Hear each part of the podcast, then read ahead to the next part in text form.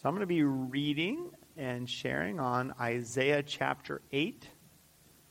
Isaiah chapter 8. You can find us on page 682 in the Bibles provided in the chairs.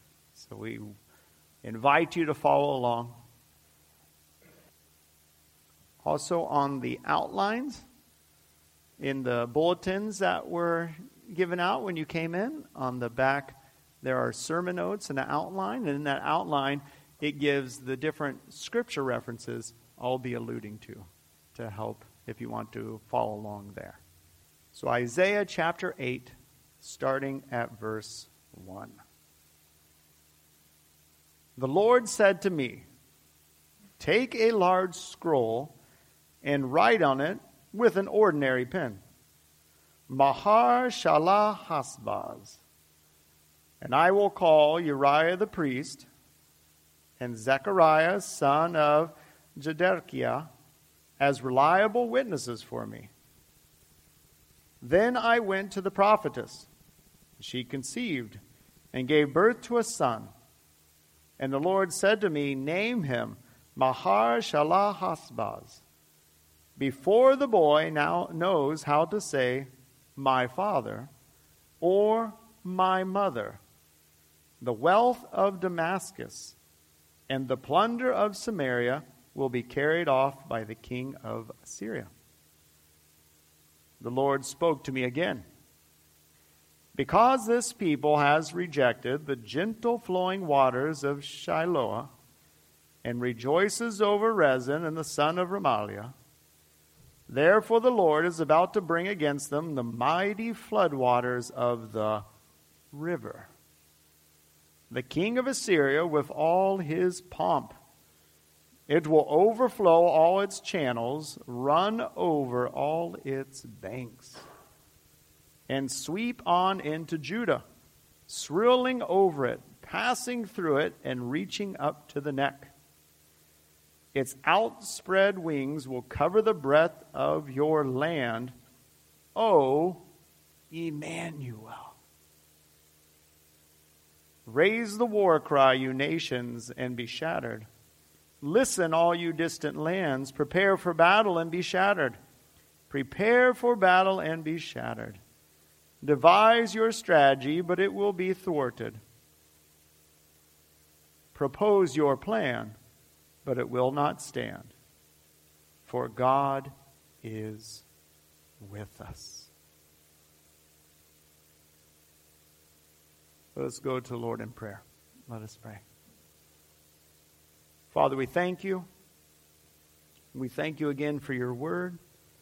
Father, we pray that you would give us wisdom and understanding through your Holy Spirit, that you would guide us to know and understand your truth. For to know your truth is to know your Son, Jesus Christ.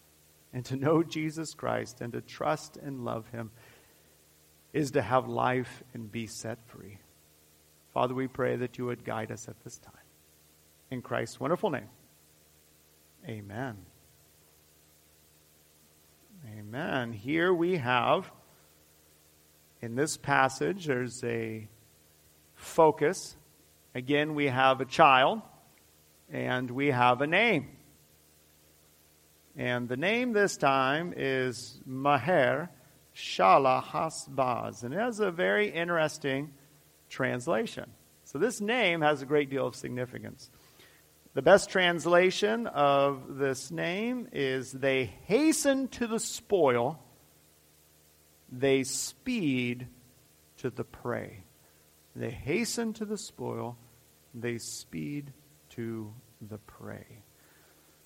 Depicting this, this predator looking and having within its vision a vulnerable, weak prey and pouncing. That's, the, that's what this name is depicting the power of this.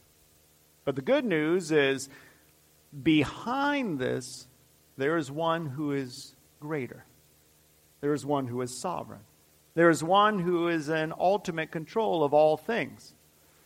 So, no matter how strong any earthly king or any earthly power appears, there is a God.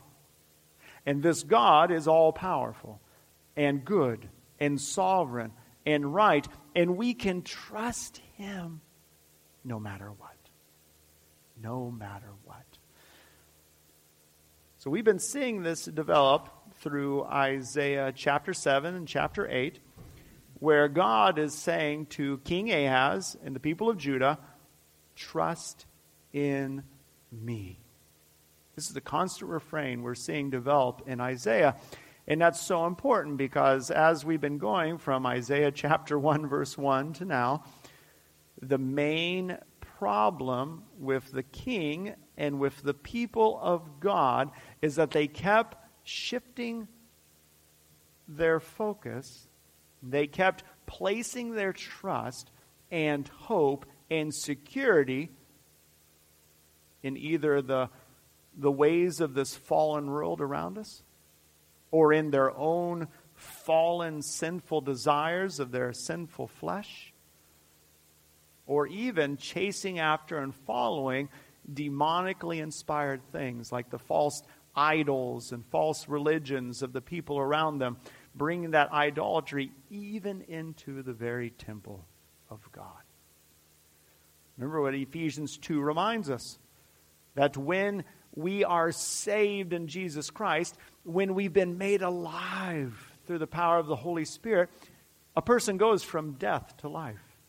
And when you've been made alive by being called by God and empowered by the Holy Spirit to have faith, the gift of faith has been given to you, and life has been given to you, and you breathe for the first time new life in Jesus Christ.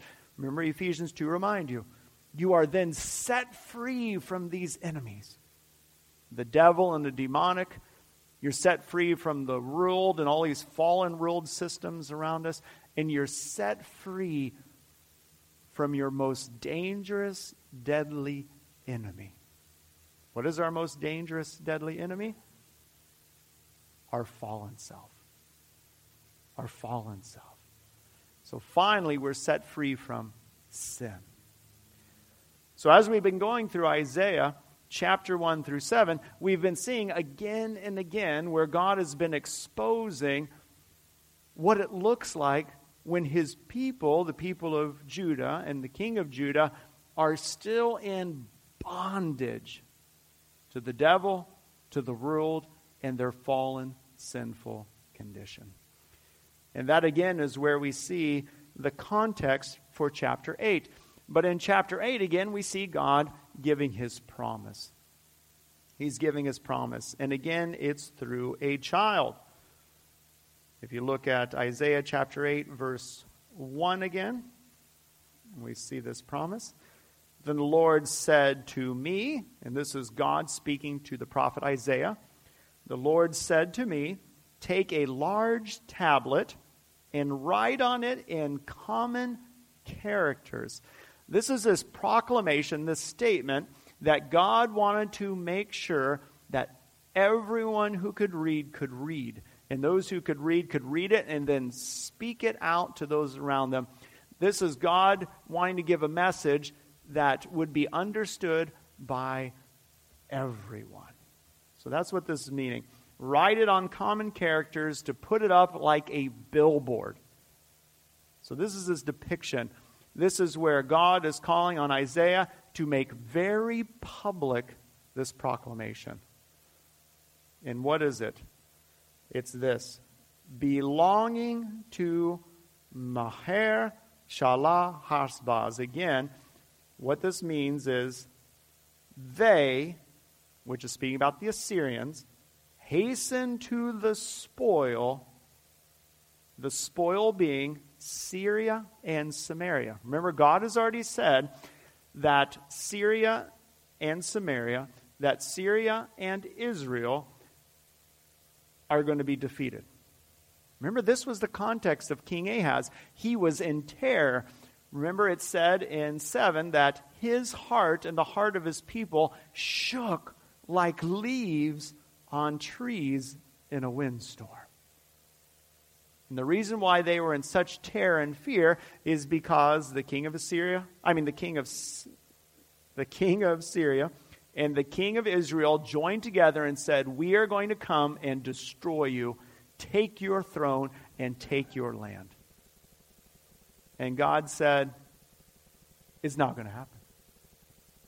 It's not going to happen." And the reason it's not going to happen is because that is not my will. That is not my plan. That is not how I am bringing about my purpose and my plan for my people. So, God earlier in Isaiah 7 3, he gives this first name. And this first name is for the first child we see of Isaiah. So if you look at Isaiah 7 3, we see the giving of this first promise through a name. So if you go to Isaiah 7,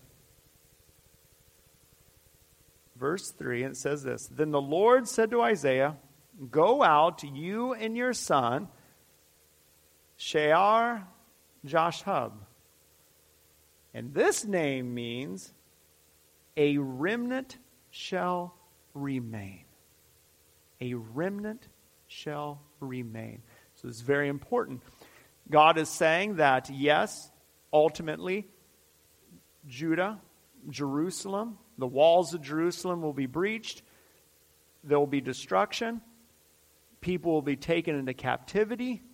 But there will be a remnant, a faithful remnant, remnant that God will preserve and keep his promises too, because God is a covenant making God. And God always keeps his covenant. He always keeps his promises according to his will and his purpose and his plan. So that's that first child. A remnant shall remain. A remnant shall remain. And what's so powerful about this is the context of this statement. It's verse 3. Again, verse 3 Then the Lord said to Isaiah, Go out, you and your son, Shear Jashub, to meet Ahaz. And where is Ahaz?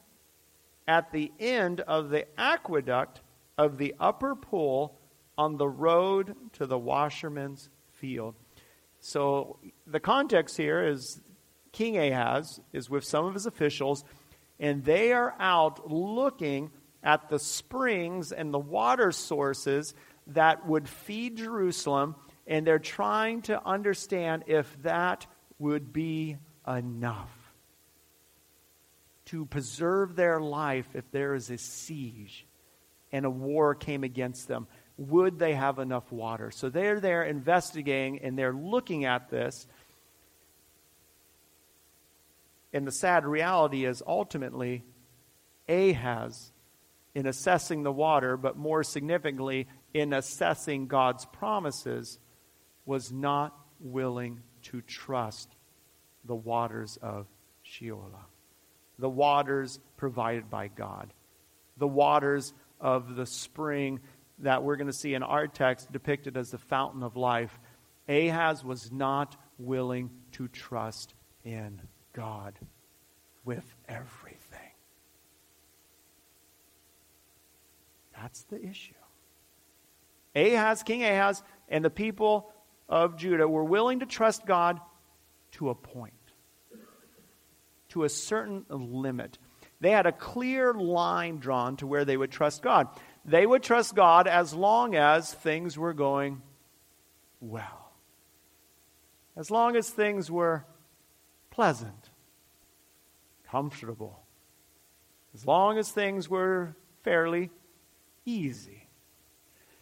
But when things began to become unpleasant, uncomfortable, difficult, they began to look for solutions elsewhere. Remember, the issue was God calls us to live by faith, not by sight.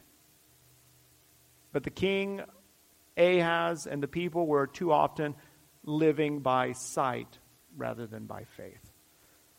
So again, we see in our text, God gives another promise. Earlier, God gave a promise through this first son of Isaiah, being a remnant shall return. And now in our text, there's another promise. And this promise is that Assyria will come, and not only will Assyria destroy Syria and Israel, but ultimately they're going to take captive the people of God Judah and Jerusalem. So that's why it says, they hasten to the spoil, they speed to the prey. Now, what's powerful about this is in verse 2 that Isaiah calls on some witnesses. He calls on some witnesses. Can I get a witness? We see Isaiah saying here.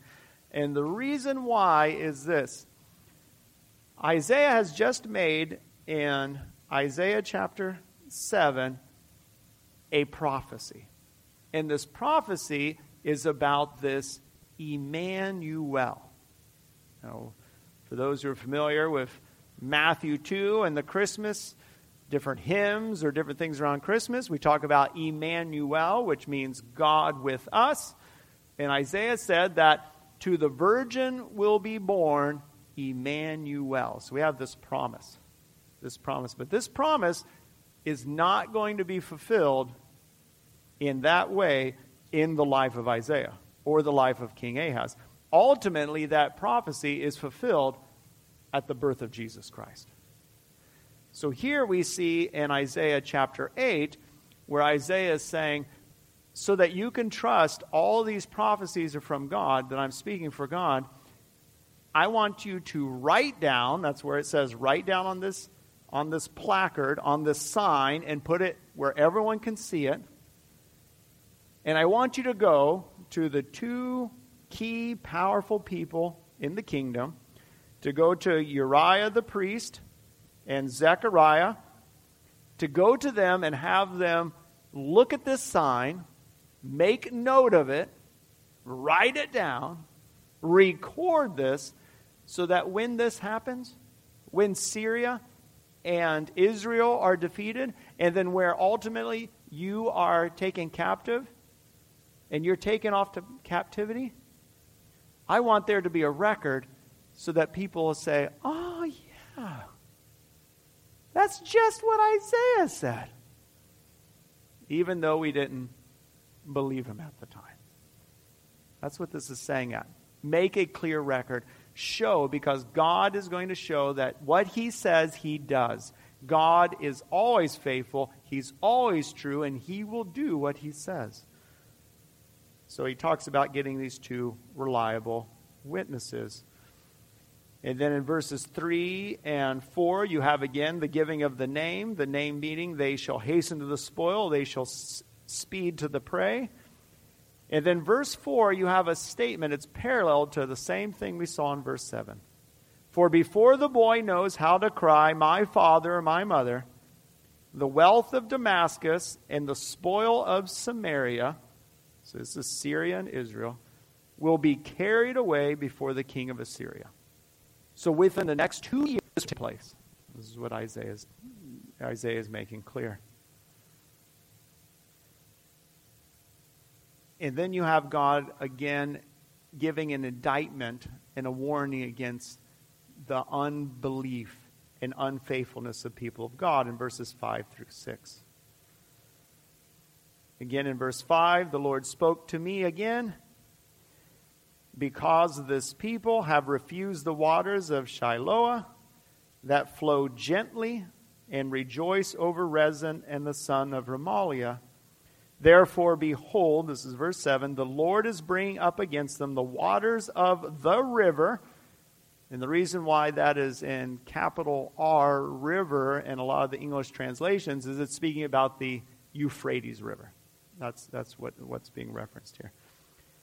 The Lord is bringing up against them the waters of the river, and that is symbolism for the king of Assyria and all his glory, and it will rise over, and it will sweep on into Judah. And this is what's so ironic. This is what's so amazing about the disobedience of Ahaz. Ahaz says, Well, I've got Syria and I've got Israel, and, and they're, coming to, they're coming for me. They're coming to take my land, take my kingdom, take my crown. What do I do? I've got to put all my faith and hope in the king of Assyria. He will protect me, he'll rescue me. Remember, that's what we saw in 2 Kings 16? This is what King Ahaz did. After the king of Syria and king of Israel threatened him, verse 7 of 2 Kings 16. So Ahaz sent messengers to Tiglath Pileser, king of Assyria, saying, and here's the three part disobedience of King Ahaz. Number one, this is what the king of Jerusalem, the king of Judah, the king who sits on the throne of David, this is what he says to the king of Assyria. Just let that, just pause and consider that for a second. This king Ahaz, this is the one who had the law, he had the prophets, he had the history of the covenants, he had the promises of God. These were the people of God who were freed from bondage in Egypt. Ten miraculous plagues. The Red Sea parted. Manna fell from heaven. Even in times of disobedience, during the time of the judges, God would raise up judges, Gideon, Samson, to free them again and again. God said, I am powerful, I am true, I am right. Trust me. So this is King Ahaz. And what does King Ahaz do? Verse 7 of 2 Kings 16. This is what he says to the king of Assyria. Not to God. Not to God. To the king of Assyria. I am your servant and your son. Mm-mm-mm. Come up and rescue me from the hand of the king of from Syria and from the hand of the king of Israel who are attacking me. He says to this pagan king, worshiping a false God, I am your servant and I am your son. Mm-mm. Number two, Ahaz takes the silver and gold that was in the temple of God and the silver and gold that was in the treasury of the king and gives it to King Ahaz. And if that isn't bad enough, if this isn't enough rebellion and disobedience, number three, verse 10 when King Ahaz went to Damascus to meet Tiglath-Pileser, the king of Assyria, he saw the altar that was in Damascus. Here's this altar to a false god. And King Ahaz sent to Uriah the priest a model of the altar and its pattern, exact in all its details. And Uriah the priest built the altar, this pagan altar dedicated to a false god, in accordance with all that King Ahaz had sent from Damascus. So Uriah the priest made it before King Ahaz arrived from Damascus. And when the king came from Damascus, the king viewed the altar. King, the king of Assyria sees this altar now in the temple of God in Jerusalem. Then the king drew near to the altar and went up on it and burned his burnt offering and his grain offering and poured his drink offering and threw the blood of his peace offering on the altar this false offer, altar to a false pagan God in the house of God. Verse 14 And the bronze altar that was before the Lord, he removed from the front of the house, from the place between his altar and the house of the Lord, and he put it on the north side of his altar. And King Ahaz commanded Uriah the priest, saying, On the great altar now, which one's the great altar? That's the altar of the king of Assyria to the false God. That's the great altar. And this is what he's telling the high priest, Uriah the high priest, on the great altar burn the morning burnt offering, the evening grain offering, and the king's burnt offering, and his grain offering, with the burnt offering of all the people of the land, and their grain offering, and their drink offering, and throw on it all the blood of the burnt offering and all the blood of the sacrifice. That's everything. That's everything of all significance of the entire sacrificial system for the people of God. And what King Ahaz is saying to Uriah the high priest, we're going to ultimately place all the beseeching and crying out for hope and faith and security on a false altar to a false God because it is represented by King Assyria, who de facto be, has become the God of King Ahaz and the people of God. But what's so interesting about this? Is how verse 15 and 16 ends. So some may be asking, well, what happened to the original altar that was dedicated to God, that was made after the pattern of what God wanted for worship of Him? What happened to that? Ah, here's what happened to it it got pushed to the side, off over to the side, but King Ahaz still had a concern for it. And this was it at the end of verse 15. But the bronze altar shall be for me to inquire by. Uriah the priest did all this as the king Ahaz commanded. So King Ahaz dedicated the entire sacrificial system to this false altar, to a false God, because he's placed his ultimate hope and security in King Ahaz. Yet, that original altar, the true altar to God, he's going to keep that for himself, just in case. It's always good to have a backup, right? It's always good to have a plan B. No, it's terrible. It's disobedient to have a plan B, even if God is plan A. But when you have a plan B, and God is your plan B, you're off the rails. You're in the ditch. It's over. That's literally the context of Isaiah chapter 8. So that's why he says in verses 6, 7, and 8, oh, so you've went and you've looked at the great Euphrates River representing King Ahaz, and you've said, Ho, ho, ho, what a river! What a big, powerful river. I'm going to put my trust in the king of Assyria. I'm going to put my trust in the Euphrates. It's going to flood you, and it's going to destroy you. That thing that you've put and made your plan A and put your trust and hope in that isn't me, it will kill you. This is what God says.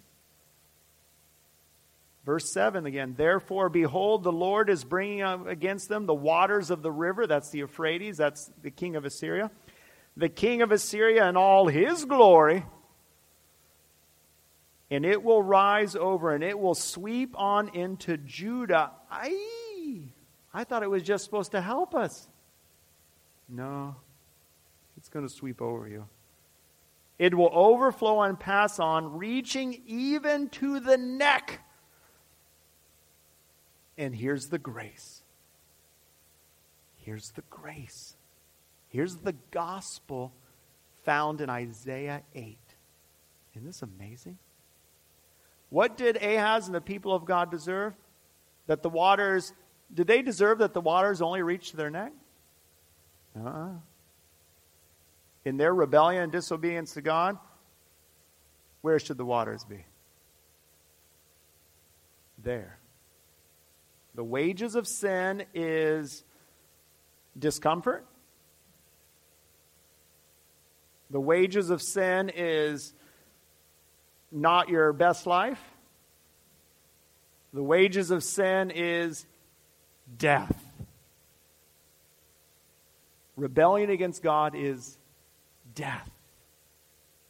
But here's the gospel.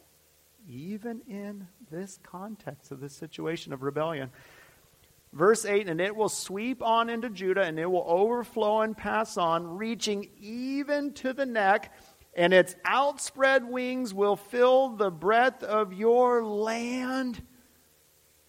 And look how this verse ends. O Emmanuel. There's the gospel.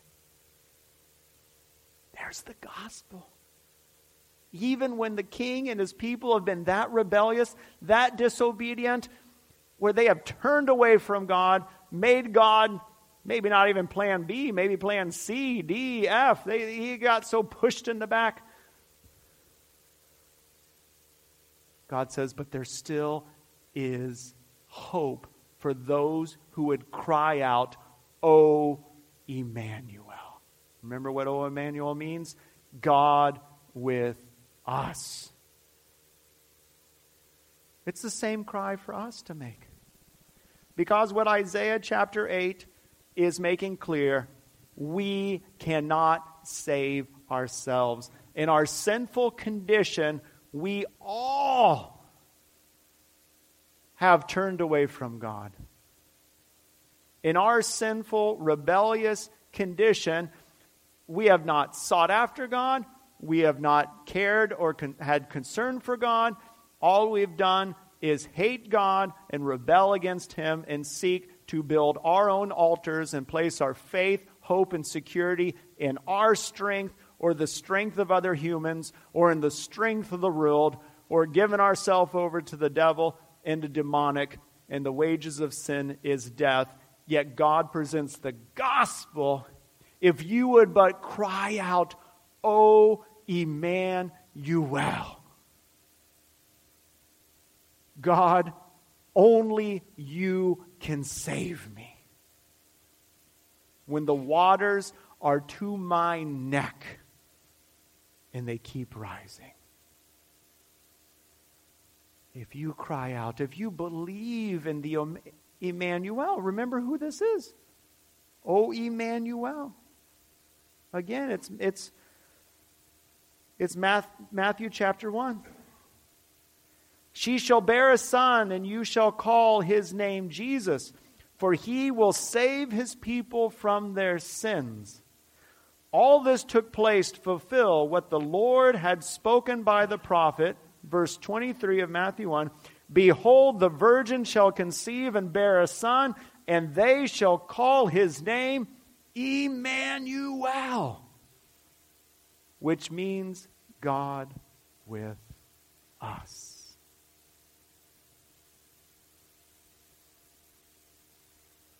That's our hope. That's our peace. That's our strength. So that's my prayer is for each and every one of us. That God would continue giving us eyes to see and, and hearts to, to be filled with His love and grace and, and, and minds to comprehend where, where we still have drug into the, into the sanctuaries of our heart and mind, where we have drug in these false altars to false gods, these idols, and where they still exist in our lives in our thoughts and our passions and our desires. And we cry out, God, save us. Remove these idols. Remove any plan A or B or C or D where we place our hope and comfort or security in anything of this world. Of anything of this world. Why? Because this world is passing away. But God is eternal. There's eternal life only found in Jesus Christ. Remember what the devil's plan is. And what's, what's so difficult is in the world around us, for a lot of people, the devil looks like the king of Assyria. He looks very good. For a lot of people, the ways of this world look very powerful and good. And their fallen flesh, they're giving over to it. They're saying, Oh, the desires of my fallen flesh. the more I give in to that, the more free I am. This is deception. This is deception. But God makes clear that if we would cry out, Oh, save me, Jesus, the Emmanuel, the God with us, it doesn't matter how deep you are and how high the waters of sin and rebellion are in your life, if you would trust and believe in Jesus Christ and cry out to Him, Save me, Lord, God will save you. That's the promise of the gospel. If you would believe and trust in Jesus Christ with your life, you have eternal life because of what Christ did on the cross. On the cross, he dealt with the sin of rebellion and idolatry and disobedience. He paid the full price. He took the wrath that we deserve so that we could have life. Emmanuel. Jesus. Save me. Save me from the world. Save me from the devil. Save me from my fallen self. Save me, O Emmanuel. Let us pray. Oh, Father, we, we thank you. We thank you for the gospel, the good news, that though the wages of sin is death, the free gift of God is eternal life in Christ Jesus our Lord, in our Emmanuel. Father, we pray that you will help us, that you will help us to trust in your, your fountain of living water and not go chasing after what we think in our, our sinful understanding are deeper and stronger and better rivers. Oh Lord, help us to trust in the living waters of your Son, Jesus Christ, the living water through the power of your Holy Spirit in you, who is the giver of life. Father, we pray that you'll continue to remove all idols from our hearts and our minds, from our thoughts, our actions, and our desires. Father, we pray that you would help us to, to hunger and thirst and desire you more than anything else. For you are our life.